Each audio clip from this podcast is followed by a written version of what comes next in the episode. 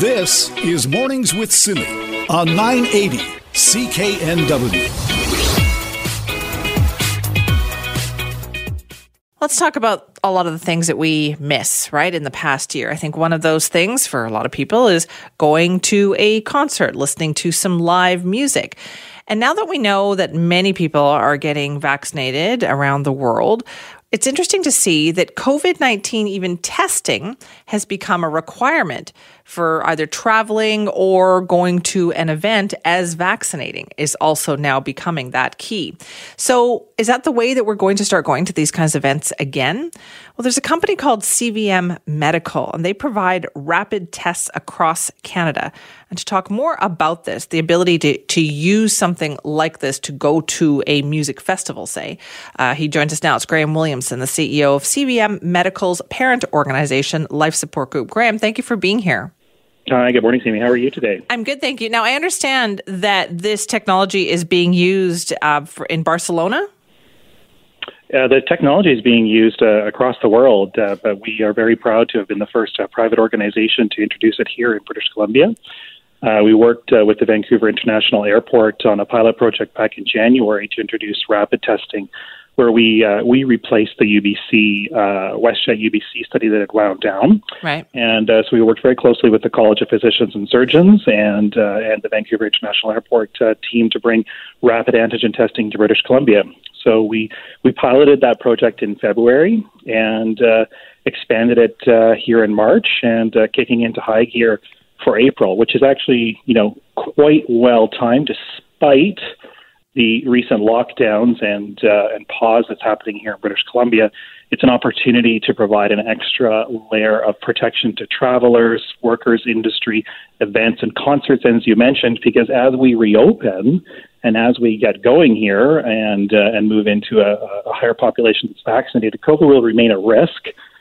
Will be essential, and the rapid test is the commonly referred to as the 15 minute test is going to be essential to reopening our economy here in British Columbia. Keep people working safely, traveling, flying in and out of where they need to go. Right. So they're using technology like this. I know that they recently had like a concert with 5,000 people in Barcelona where everybody had to have a test before they went in. Is that time consuming? Like, how long would that take to test every person before they went into a venue?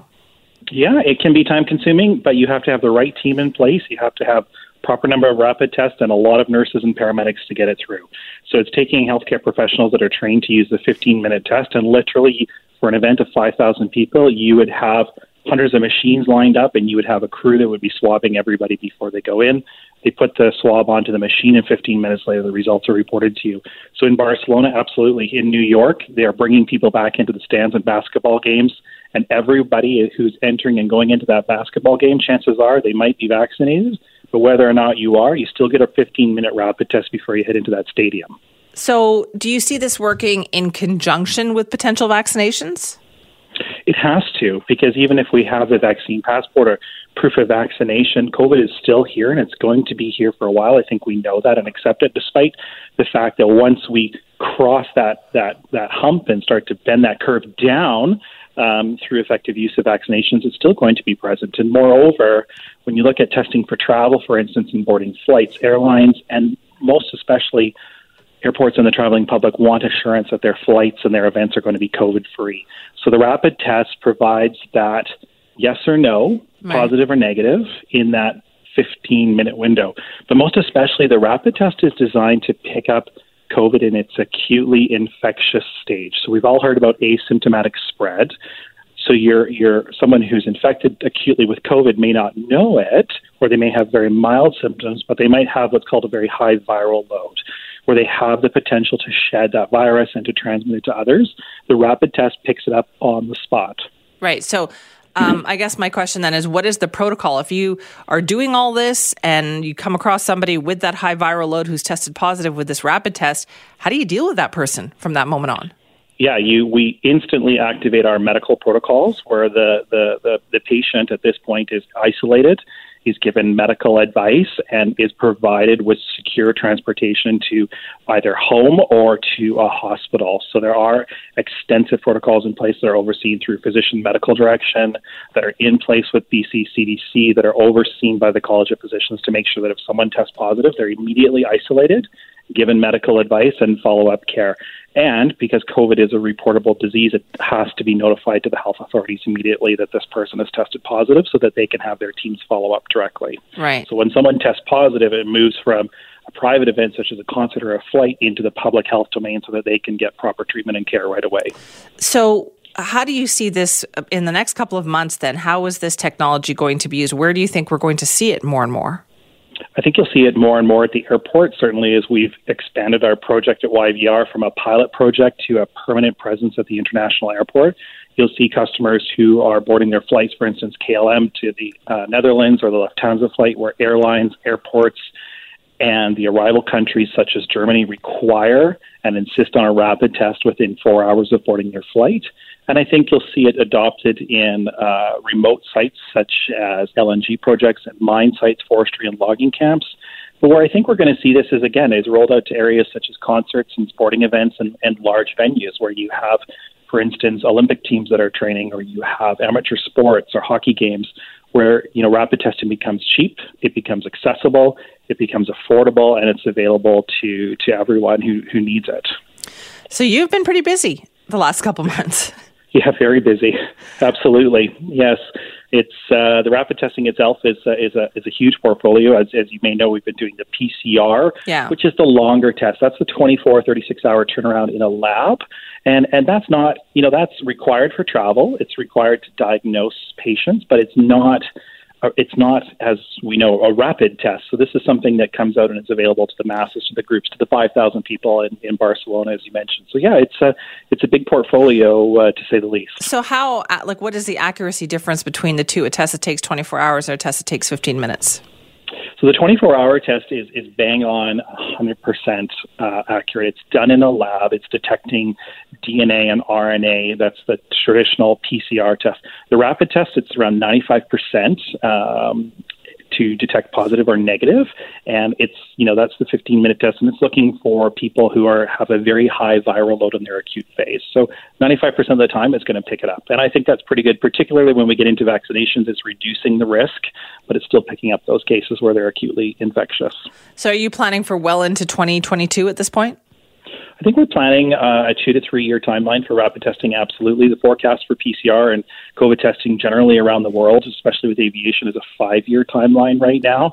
But I'd say two to three years is safe. Absolutely. All right, I'm sure we'll be seeing your tests around then, Graham. Thank you so much for your time. Have a great Easter. Take care, Simi. You Bye too. for now. It's Graham Williamson, CEO of CVM Medical's parent organization called Life Support Group. This is the company that provides rapid tests right across the country.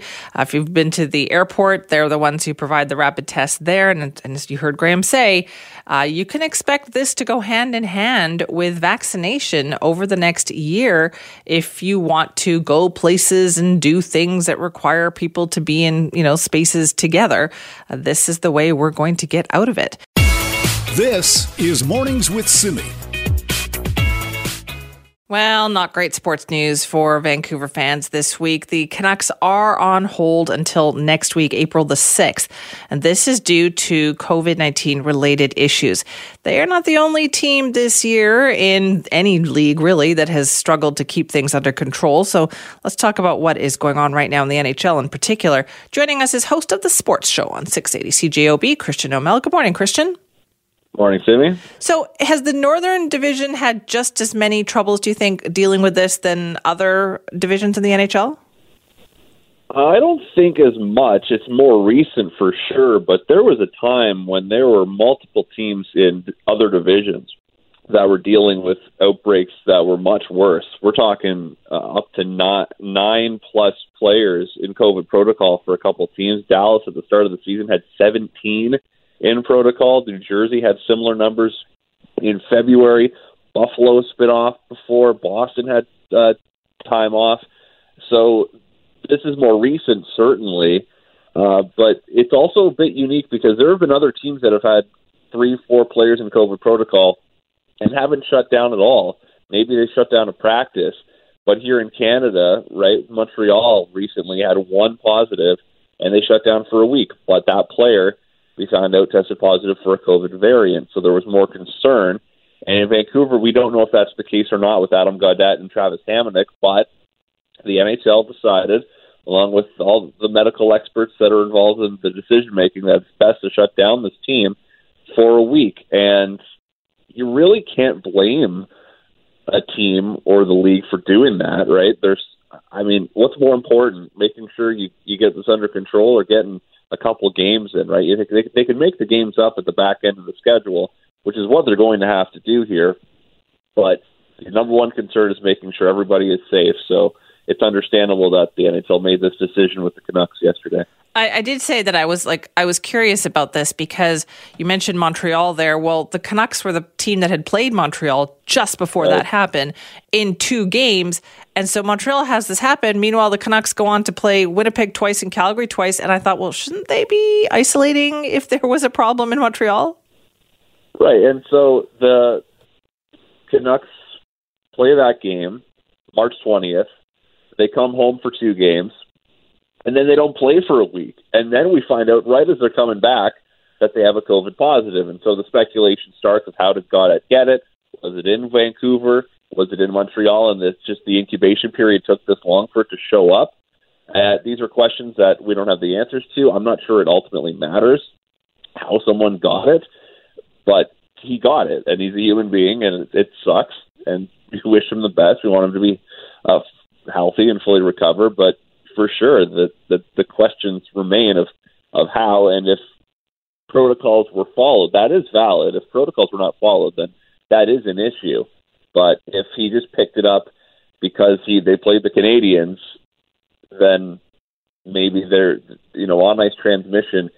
We've seen it, I think, in one or two other games mm-hmm. for sure. But it's been, I think the NHL's gotten a little bit lucky, but the one issue maybe with the theory of the Montreal games that only one player had it, right? So maybe he didn't get it there. So how how have teams responded to that? If they've had to go into protocol, they've had to postpone some games. Uh, are they able to bounce back? Well, Montreal's looked pretty good in two games since their break. They've crushed Edmonton and Ottawa after their week off. But again, they only had one player in protocol, and he's he's still not play or one player with COVID. They had a couple in protocol once back that uh, was close contact, but he's still not back in the lineup. We've seen teams take a while. Buffalo it was terrible before they went off for COVID. They're terrible since they went off for COVID, but uh, players have admitted that it, it did take a bit of a toll. Uh, the Dallas Stars have had a bit of a rocky season after their start. Uh, they have a really compressed schedule, but they've lost a lot of overtime games. It's been hit or miss, Simi, honestly, depending on the team. Some of the teams that got it were going to be bad anyway, like New Jersey, but I think right. for the they're the, we were seeing with Boston, they just came back. They're having a bit of a rough go of it too. So uh, it's it's not helpful for sure. But you know, Montreal just had this week off, which may have actually helped them. And now we're going to see Winnipeg, who had their two games with Vancouver postponed Tuesday or uh, Sunday and Tuesday upcoming. They're going to have a five day break after tonight's game against the Leafs after a really compressed schedule. So that might end up helping them. But for Vancouver, they're going to go two weeks without playing a game in the middle of the season that's a long time to not play. And you know, some time off is okay, but two weeks that's quite a while. And for a team that needs to start winning fast if they want any chance of making the playoffs, that might be tough to overcome. Yeah, no, I think that's what a lot of us are afraid of. Exactly that, Christian. So, listen, thanks so much for your time on that this morning. No problem. That is Christian Amell, host of the sports show on 680 CJOB, talking about the Canucks in particular, uh, dealing with this COVID 19 situation now. They've got some games postponed. The league has said they're not going to play again until April the 6th. So, yeah, as Christian points out, it'll be about two weeks by the time between games that they will have played. This is Mornings with Simi. Well, people are getting back into their cars. They're just not necessarily getting back on transit in the same way. So we've been hearing about this story in the last 24 hours from our Global News senior reporter, Janet Brown. Transit ridership is at just 40% of pre pandemic levels, while driving your personal vehicle is at 90%. So, what is the impact of this? Do we expect this to be the new norm? Joining us now is Jonathan Cote, Mayor of New Westminster and Chair of the Mayor's Council. Good morning, and thank you for joining us. Well, good morning, and thanks for having me on the show. Do those numbers worry you? Uh, you know, definitely they're they're they're concerning, but uh, you know, I think they're they're not not surprising. We're we're still in a, a global pandemic, and uh, there's there's obviously still lots of factors that are are leading people not to not to be using using transit at this time. But I think the the big thing we're concerned about though is what's going to be the long term term future of, of transit use uh, in in the region. So, are you able to assess that with people? Like, do you know why people aren't getting back on transit? Yeah, uh, you know, I think a number of factors. Right now, the, the biggest factor is uh, is is the, is the health concerns and in being in close proximity with, with other people, and, and I think that's understandable. Uh, TransLink has, has certainly limited the, the capacity and, and the amount of people in, in facilities, and, and people just don't feel as comfortable being in, in crowded spaces. Uh, we do think as we move out of the pandemic that those concerns will, will will start to start to decrease, and people will feel more comfortable having said that, the, the bigger trend in the longer term will be working from home, studying from home, and those types of activities, and people not getting back to the same type of travel they did before.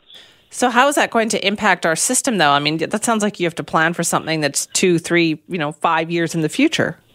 Yeah, no, it's it's definitely definitely a challenge, and uh, you know I think uh, we're really not going to have a, a, really good picture until we move out of out of the pan- pandemic, and we're hoping uh, you know, come the fall, once the vaccine has has taken a little bit more effect, once universities start opening up there, we will have a better sense of, of what the future of, of transit ridership will look like. But you know, at, at this point, even the optimistic scenarios still show that we're going to be below our pre-COVID uh, transit ridership for you know five, you know, potentially five to ten years. So that sounds like September will be the big test, then, right? When you have all those university students going back to SFU and KPU and UBC. Yeah, no, no doubt. Uh, you know, I think getting uh, getting the universities back open again, uh, both the students and, and all the people that work at universities and, and colleges, that that represents about 13 percent of uh, transit ridership in the region. So certainly that's a, a big jump that has has, has disappeared. Uh, but the other big one is is the effectiveness of the the uh, the vaccine campaign and people feeling more comfortable about getting in, in spaces with others. And those will be the two big factors that we think will will lead to a hopefully a, a big jump in, in transit ridership in the fall. But we we really need to move out of COVID nineteen before we're going to start to see that. Now, obviously, we had a lot of big plans for our transit system around Metro Vancouver before this happened. How does all of this impact those plans? Yeah, well, you know, I think the, the big impact is uh, is the impact to, to the bottom line for uh, for for TransLink in, in, in the region here. Uh, transit fares do, do make up a, a significant uh, operating uh, funding for, uh, for for the transit system there, and you know, I think we're going to have to have to grapple with what do we deal with the fact that our our projections for ridership, uh, you know, a year ago no longer uh, no longer seem as, uh, as as relevant there. So it's too early to tell exactly what the, the long term financial impact will be, but we're we're going to likely have to make some some adjustments uh, in terms of in terms of our plans or in terms of how we how we fund uh, transit into, into the future as well too. I I think public transit is still going to be incredibly relevant in cities uh, post COVID COVID nineteen. In a city like Metro Vancouver, it's going to be important there. But you know, I think we've got to be mindful that uh, there's been some big big shifts that's, that that have happened, and we're going to have to work and plan our way through that. Are, are we talking about perhaps revisiting the ten year plan? Well, you know, I think uh, you know a lot of the components of, of the ten year plan are are in the works and in place, and I think many are, are still very much much relevant. Uh, you know, I think uh, south of the Fraser River is still expanding rapidly, and uh, you know the Mayor's Council is still working and committed towards uh, the SkyTrain expansion there because we see the tremendous growth south of the Fraser Fraser River, and and we do know people will get back to transit, but I think we do need to recognize that uh, you know our projections are showing we you know there's going to be revenue shortfalls, particularly in the short term, but even even the medium long term, and we're going to have to make some some adjustments and, and work our way through that. Right, it's so cyclical, right? Because what one thing we have seen is this increase in the housing market, demand for supply. Well, if that supply gets built, if they start building it, it will be farther out and there'll be more cars and people won't want to drive and they're going to want to get back on transit. But are we talking 10 years away here? Well, no, you know, so you know, I think that's why we, we don't want to necessarily over overreact and uh, and, and throw our, our, our transit expansion plans out, out the window as well too, because I think the last thing we want to do is actually not be able to provide good transit when people feel comfortable coming back, uh, because then you could really end up in a, a death spiral for for transit if you're cutting transit at the time that people are feeling comfortable to back transit won't be comfortable, and there'll be yet another reason for people not to choose transit. So it's it's going to be a delicate balance, but I, I think we don't want to overreact at, at this point, and I think we we need to stay committed to our, our public transit system because I, I think the reality is Metro Vancouver, uh, with with all the challenges we have, if, if we didn't have a good, robust uh, public transit system, uh, our our city would be even even greater gridlock than it than it current currently is, and uh, and our transit transportation system would ultimately fail. So, what are the next steps here that you think that the that you're going to have to take? Yeah, well, you know, I think we're we're still very much in a, in a holding pattern right uh, right now. Uh, you know, I think fall is going to be the real good signal to to give us a, a really better idea of what's what's going to be happening longer term with with transit ridership. How many people are are coming back? Uh, you know, there's there's some really up, uh, you know really positive uh, scenarios where where we get a lot of our transit ridership back, and there's other parts in the world where transit ridership has has rebounded actually quite well uh, even uh, even in this uh, this this period there. Um, but we're really not going to have a, a, good sense until until that fall period when the vaccine takes effect and uh, and universities uh, start opening up and, and and potentially more people going back to to working in offices. And I think that'll give us. A, a much stronger, stronger position to to really then decide what uh, what types of decisions we need to make given the the impacts that COVID has had on public transit use. All right, lots to keep an eye on. Thank you so much for your time. No, well, thanks for having me. That's Jonathan Cote, Mayor of New Westminster, Chair of the Mayor's Council. So you get an idea there of this delicate balancing act that they're doing right now where transit ridership is down. It's just 40% of pre pandemic levels. But September, you know, university students are all supposed to be headed back, university and college students heading back to class, heading back to campus. So you could see how that would bring a lot of people back to transit. But in the meantime, you got to figure out how do you fund the system and keep moving forward with all the projects when you're trying to anticipate, you know, some of the changes of the next few years. This is Mornings with Simi. So, this week we heard about an update to BC's Employment Standards Act, and that update will guarantee that part and full time employees in this province can take time away from work to go and get vaccinated without fear of losing their jobs. Is that enough, though? Well, let's talk more about this. Joining us is Gavin McGarrigle, the Western Regional Director of Unifor. Good morning, Gavin. Good morning, Simi. How do are you? Good, thank you. Uh, do you think the government should do more here? Oh, absolutely. I mean, this is a no brainer. I mean, nobody should have to lose pay to get vaccinated. This is something that the government needs to do immediately make it paid. Uh, so that we can all get vaccinated quicker. And that's what they need to do. So, is it like the same? Are you thinking it would be similar to, say, election day, right? You're entitled to time off to go and vote. Yeah, absolutely. And that's a great example. I mean, we as a society have decided it's so important. Most people will vote outside of work, but there are people who can't. So we make allowances for that. It's already in the law. It's in the law of most provinces, and they should do the same thing. Most good employers are already stepping up and creating that window for their employees to get vaccinated with pay. Uh, but you can't rely on everyone. I mean, just look at what happened with Big White. Uh, we see that there are employers out there that are putting their own short term interest ahead of the community, and that's exactly why the government needs to step in. So how would that work then? So it's just you it, that would that allow an employee to just be the freedom to make the appointment whenever they can? Yeah, absolutely. I mean, they should take the first appointment that they can get, and it's the same thing with with elections. You know, it's based on a trust system. You don't have employees coming back and showing that they voted or telling their employer how they voted, and it's the same thing for this. You know, you give the people a leave, you work with them in good faith to to to get the vaccination, and uh, you know we move forward from there. Uh, you know, as I said, most people will figure out a way to get this done, but I've already heard, Simi, employers taking the really short-sighted view where they've said, "Oh, this is an evenings and weekends thing that we can do, and if we can't get verification, how could we possibly do this?"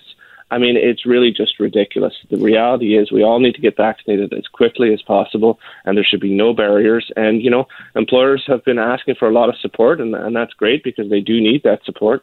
But at the end of the day, it's time to step up. It's time to help their employees get vaccinated. And if you know making sure that somebody gets paid for a couple hours is what it's going to take, then then that's the cost of of protecting their coworkers, protecting the customers, and protecting the entire community. Are you worried about what's going to happen as that age based rollout gets lower and lower? Because right now we're talking about people who are probably retired, right? People 72 and older are the ones who are getting vaccinated. As we get younger, is this going to become a bigger issue? Absolutely, uh, we've already seen it. That you know, at the bargaining table, for instance, we've seen employers that were trying to bargain new contracts, and they're trying to take away paid sick days. I mean, that's the other part of this. Paid vaccination leave is just a very minimal that we could do. We should be moving forward to paid sick days as well, because you hear Dr. Henry and and, and Minister Dix talking about, you know, if you're sick, isolate. Well, if you're working in any kind of a job and you have to go home, uh, you have to stay isolated for a couple of days, get a test comes back negative, go back to work. And if that happens three or four times, which is, has happened to many of our members and many workers out there, who's paying you for that? And so, you know, by the first or second time you do this, we're already hearing about testing fatigue.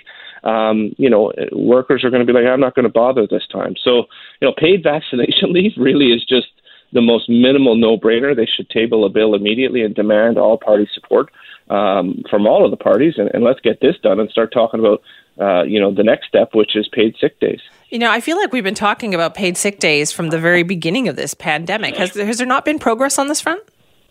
Uh, we've been pushing hard. Many organizations have been pushing hard. Simi, I went back to a letter we wrote to the premier uh, last March. I think it was March 20th, or you know, a few days into the pandemic, and we were demanding paid sick days. The reality is, uh, as I've heard, it's simply employer pushback. And look, we get it. A lot of businesses are suffering. A lot of workers are suffering, and so they don't want to add any extra cost. But that's why we have government to say, look, you know, the, the best thing to do for all of us is to require you to step up.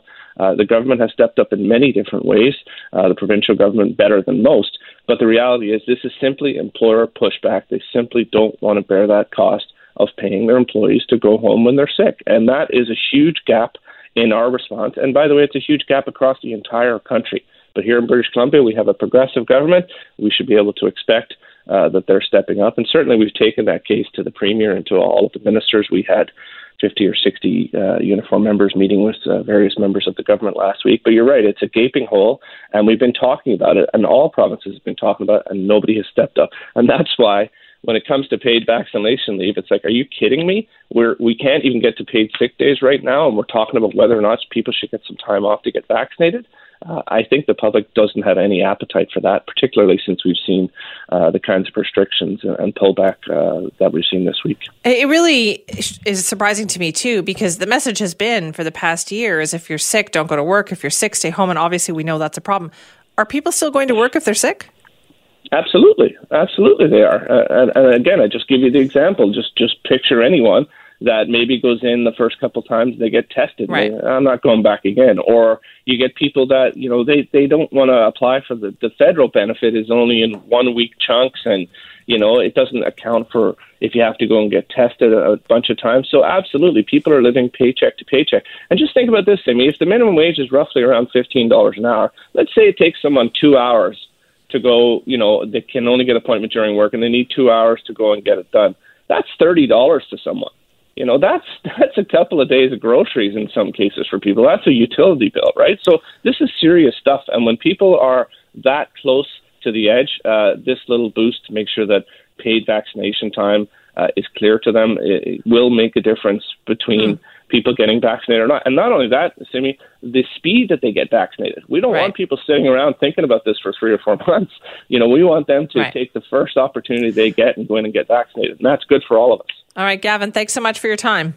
Thanks again, Cindy. It's Gavin McGarrigle, Western Regional Director of Unifor. This is Mornings with Simi.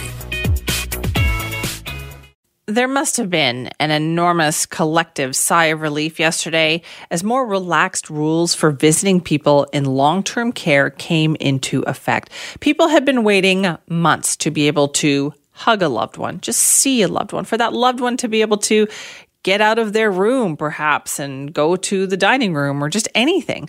So, we wanted to talk about what that looked like and what people who are planning to schedule a visit might need to know. Joining us is Dan Levitt, who teaches long term care administration at Simon Fraser University and is the executive director at Tabor Village. Dan, thanks for being here. Good morning, Simi. Great what, to be here. What was yesterday like? Oh, yesterday was a day of celebration. Um, it was so great to see, and uh, I thought John Watt did a great job covering it for for Global. Um, it was incredible. It was emotional. Um, you had families visiting um, with grandchildren that hadn't seen um, their grandparent for months and um, in some cases for years. Um, we have more people now who are able to visit at end of life, and uh, people are getting out of the rooms. People are going to the gardens. People are visiting with each other, and it feels like we're back to normal, which um, everybody's been um, so patient, and we've all craved that for the past year. Okay, there must have been some tears. Yeah, I mean, it's pretty emotional um, seeing somebody that you haven't seen for a long time. And as a resident living in care, as you described, when you're spending a lot of your time in um, in your room and people coming and going are wearing masks, and now somebody comes in that you've known all your life, and even with dementia, um, it's incredible to, to see that kind of reunion, and it's long overdue, and we're so excited that it's happening now. Do you think that we will see um, uh, an improvement, I guess, in the way some people are feeling in long term care? This should be a boost for people, right? Absolutely. I mean, we all know ourselves what it's been like for the past year, and but we haven't been living in you know, the confines of a, a single room, and so now um, we're able to to introduce another, if you will, layer of therapy, an, another layer of that human connection that should combat loneliness, helplessness, and boredom. And so we should see things like the rates of, of medication to, to address those emotional concerns. We should see some of those go down, and we should see um, basically that human connection and, you know, if you will, our rights being restored so we can have that family connection that we so much need.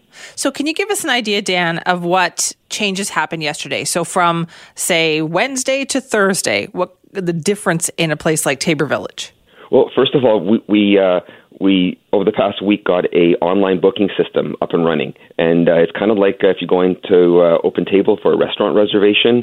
Um, it's just like that system. So we created that at Tabor um, in the past week. We have a phenomenal team that puts together, and you can go online. Um, we've made it available. We turned it on at 11 o'clock on. Uh, Wednesday evening, and by Thursday lunchtime, we had 100, 140 people had uh, put a request in, and that's over 50% of all the residents and tenants who live at Tabor Village. Um, they had somebody who wanted to come visit them that hadn't been able to visit them before. So that itself was um, a, a, huge accomplishment. Yeah. And w- there are rules that we have to uh, implement to make sure this is still safe. But you know, we do have a system now where people can come in um, at a scheduled time and visit with their loved one. So that itself it has been um, a tremendous difference. So is that what you did there with the booking system? You said like Open Table. Mm. Uh, is that something that other long term care homes did too, or were you all left kind of to your own devices to figure this out? Well, yeah. So, so there are certain things that we all do together as an industry, and and uh, working with the health authorities, and there are also things we do on our own. Um, so we're contracted providers, so each nursing home can provide this differently. I guess the approach could be different, but at the end of the day, um, we all are following the same rules. We are all opening up our doors to visitors, making sure that um, you can have three people visiting at once, um, that we don't restrict visitors in terms of, of overseeing it in, in detail. Um, we're approaching it differently, but the end result will be the same in all nursing homes. Right. Okay. So setting up that system then to get people in, uh, are, was it really busy, or did you get kind of a crush of people right away who wanted to do this? Yeah, yeah, we had a, a flood of uh, of interest of people wanting to visit. Um, it, it is just like Open Table, where you you can only book a certain time slot, and sometimes those times are once they're reserved, they're gone. So we have to uh, make sure that we have um, enough uh, people staggered so that we don't have that, those lineups at the front door because that wouldn't be safe. So we're making sure it works for for our ecosystem at Tabor Village, and every nursing home will probably approach it slightly differently. So is this weekend going to be busy? Are there a lot of visits booked? Yeah, um, we're flooded with, with visitation, which is great. That's what we want to see. And especially, um, we're a faith based organization. We're celebrating Easter. Uh, this is a very important time of the year uh, for our community, and uh, it's going to be important to have that reunion happening. And people will be coming in over the weekend, and we're really excited about that. Okay, so then in discussing these new rules, Dan, what do people need to know? If they're thinking, okay, now it's time for me to go visit that relative or friend in long term care, what still applies here? So, they want to um, book it as far enough in advance as possible. And our booking system allows for 14 days in advance. Um, so I would plan in advance. If you're thinking, you know, in the morning you wake up and say, I want to go see grandma, um, you might not be able to do that. You want to plan um, ahead. Um, you you can bring um, three people together, can go visit um, a loved one. They should be from the same bubble, um, ideally living in the same household um, at a time. Um, we're uh, requesting that really they only visit in the residence room, and uh, these are small spaces. So sometimes I would say three people uh, visiting with a loved one. It'd be hard to maintain that physical distancing. So I would kind of limit the numbers at where you can. Um, certainly visiting outside, you can have more people.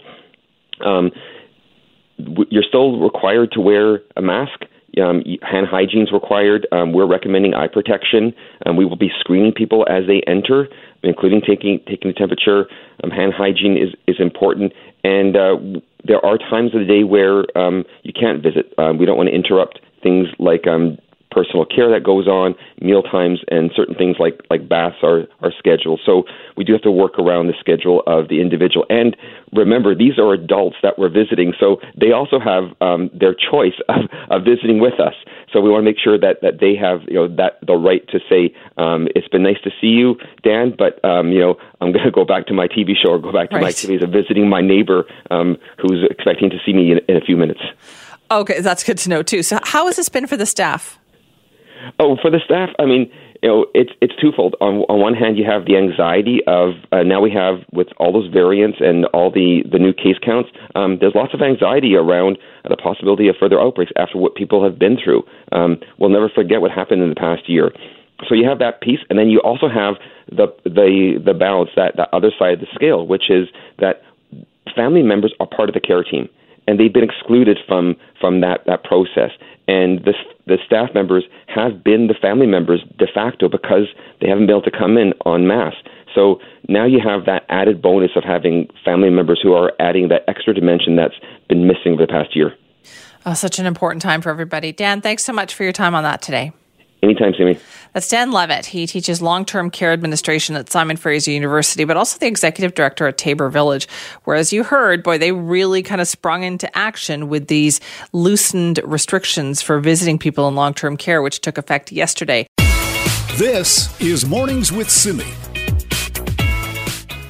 So, we've been talking about how there's these digital trading cards that have just been exploding in popularity, right? It's all part of this new market that has sprung up thanks to the creation of NFTs or non fungible tokens. Well, it turns out that old school trading cards are also becoming popular once again. So, joining us to talk about what he has observed over the last year is the owner of AA Sports Cards, Mike Chark. Good morning, Mike. Good morning. How are you? I'm good, thank you. How's business these days? Well, I've never been happy to uh, feel old. I got to tell you, it's uh, it's it's a really still a year into this. I, I talk to people that do what I do, and we still sort of can't believe what's happened. And um, in a nutshell, business is, business has been fantastic. It it it seems like. Uh, uh, a rebirth of what I've done my whole life, but people have rediscovered this or discovered it for the first time. Um, there's, there's, uh, it's, it's just hard to believe that it, it, it is happened again, but it is, and it's been, uh, been great.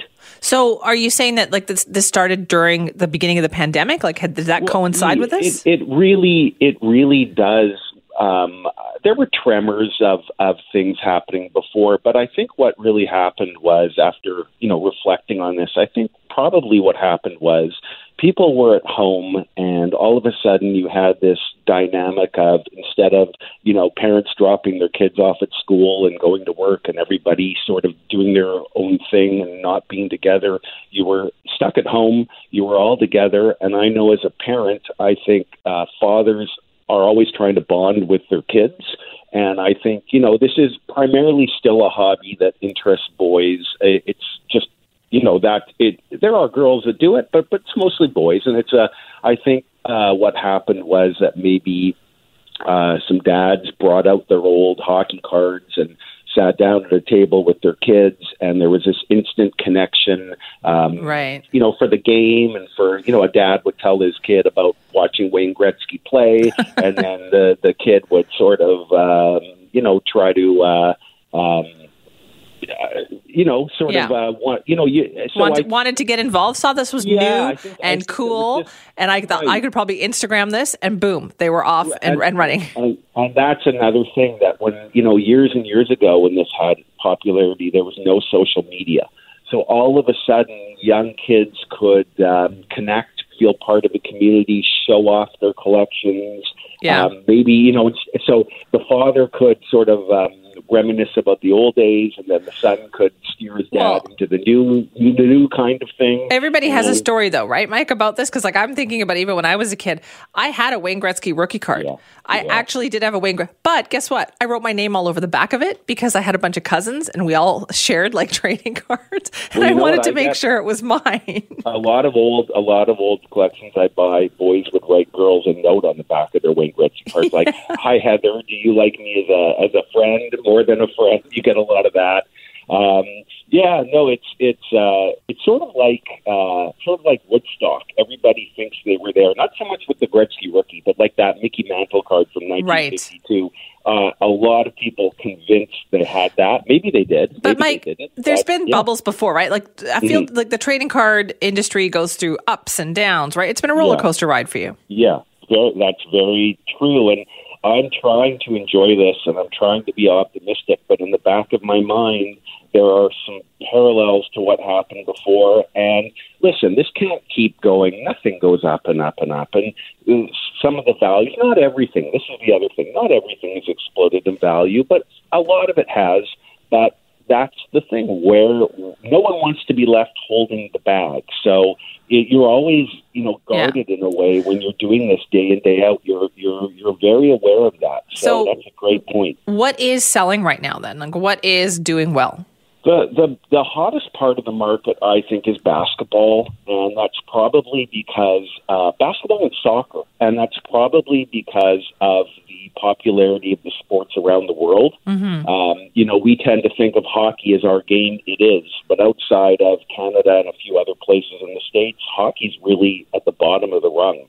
So basketball, uh, which and the NBA does such a good job. You're talking about Top Shot. The NBA does such a good job of marketing their athletes, Yeah. and um, so uh, really, it's um, it's uh, every. I mean, wrestling is popular. Every there isn't anything that hasn't had a dramatic increase in value. Uh, and it's not just sports; it's entertainment cards. It's you know television cards. What? it's- yeah, there's There's yeah, there is yeah. that kind of stuff like There, there most definitely is. There's cards on, uh, you know, shows like the X Files and the Simpsons, and some of those Wow. cards are uh, uh, Magic. Magic is also po- poke. I, that, you know, this. I'll show you my age here. I don't even pronounce it properly. Po- Pokemon, po- it, that stuff. See that? That's like I see, and I'm I'm I'm surrounded so by let me all get of it. that. So with Mike, you didn't you didn't get Pokemon the first time, and you're still not getting it this time I around either. Tell you the, the difference between a Charizard and uh, I don't even know what that stuff is. I'm fascinated by it, but That's yeah, too it- funny. yeah, yeah. But Okay. the, but the thing about that, though, I just quickly the thing about that is that's the beauty of this is it doesn't matter if you're eight or eighty. You can find something to interest Yeah. you in in collecting. So what did you think when you started to see these NFTs, these digital trading cards? I felt like I was standing on a platform watching a train go by at 100 miles an hour, and I decided pretty quickly that I wanted to be uh, the, the keg or the white spot of this. I'm I just don't get it. I'm going to be I'm going to be the same thing I was 20 years ago, 20 years from now, the classic kind of thing, which I understand and I get. I I think uh, it's it's a young person's game and good for them, and it just bodes well for the future. Listen, this is the, this is what's going to So- be. Yeah, What is the hottest thing right now? So if I wanted to get a trading card, let's let's call it basketball because I do love basketball. What's the hottest basketball trading card right now? Truthfully, it's probably uh, LeBron James because again, he connects to someone young, someone old. Uh, he's he's an iconic name already. Kobe Bryant is uh, revered um, again for the same kind of reasons. There's Zion Luka, the young, you know, the the, Right. the the cards that are up. But you know, we're a little bit detached from it here because again, we lost our we lost the team. I, I always wonder what would happen if we still had the Grizzlies here. Oh, so do Uh, I. You know, an interesting point along that. Steve Nash cards sell very well in Vancouver. They don't sell very well in um, you know Houston. So there, there's always a regional factor. Same thing with you know a, a- another factor is local players like Pettersson and Quinn Hughes and Brock Boeser. Those cards are universally popular, but there's always a hometown. Right. Um, you know, they sell more in Vancouver and for higher prices than they would in uh, Detroit. Okay, so what's your website? My website is www.aasportscards.com, two A's, and uh, I appreciate you asking about that. And I, I post things on there I think that are, you know, sometimes um, can if, if someone is interested in getting involved in, in collecting cards, I think uh, they they should definitely check out my website and okay. they should definitely yeah go online and, and, and join a social media group, feel part of a community you can learn things really quickly in this. If you're a fan of sports, you, you pick it up very quickly. All right, I'm going to go take a look. Mike, thanks for joining us, and listen, good luck. My pleasure. Thank you. That's Mike Chark. He's the owner of AA Sports Cards. You can check out their website, as he said. It is aasportscards.com. And yeah, all, everything old is new again at some point. The pandemic has made, meant a boon in business for these guys. This is Mornings with Simi. Well, we've reached a landmark moment actually in our vaccination program here in BC. All individuals living in First Nations Indigenous communities in BC have now had access to the first shot of a COVID 19 vaccine. Now that program is being expanded to members living outside of those communities. So joining us now to talk more about that is Nel Wieman, Senior Medical Officer with the First Nations Health Authority. Thank you so much for being here. Hi, good morning. Thanks for having me. Well, this must have been quite the effort. What what has it been like trying to get this done? It's been a bit a busy few months. Uh, the first vaccines were rolled out on December 29th of 2020, and it was our goal at FNHA to have um, all communities have access to the first dose by March 31st. So we did accomplish that goal on that very day. Wow, congratulations. So that must have involved going to some remote areas in some cases. Yeah, initially in the phase one of the rollout, um, we identified 10 uh, remote and isolated communities, uh, and they were um, provided, you know, with the first dose um, of the vaccine quite early in, in January. And the logistics, of course, involved in that are very complicated. You know, we have uh, photos and videos on our website of vaccines arriving by boat and float plane, wow. and, you know, however we could get them there. Okay, and so what was the take up? Were people there in those communities like happy to line up for this? Yeah, I would say in general, the response from uh, BC First Nations people are that they are quite anxious to get the vaccine. Um, obviously, they, you know, see it as one tool in our way out of this pandemic, and I don't think in in too many places have we had to, you know, really encourage people. And uh, I think that's partly because we started messaging quite early about the benefits of the vaccine, its safety, um, and its effectiveness. Okay, so you've done that in the communities now. So now what is the next step here? The next step is to complete uh, the vaccination of urban populations um, and what we call away from home. Uh, so we have clinics running in all five regions, um, working, of course, with our regional partners, regional health authority partners, uh, to ensure that all Indigenous people, um, not just First Nations, 18 years in age of and older, can be vaccinated at this point. Okay, so then how do all of those Indigenous people, 18 and over, get access to this? What do they do? Most of them, um, the different uh, the different health authorities, the different regions have phone numbers to call for now, um, and there will be a provincial online system. I think that's going to be launched as of April 6th, so people can either call in now and book an appointment, or they can wait until April 6th and book online. Now, do you think that is the challenge now? Is kind of communicating to those people out in the community?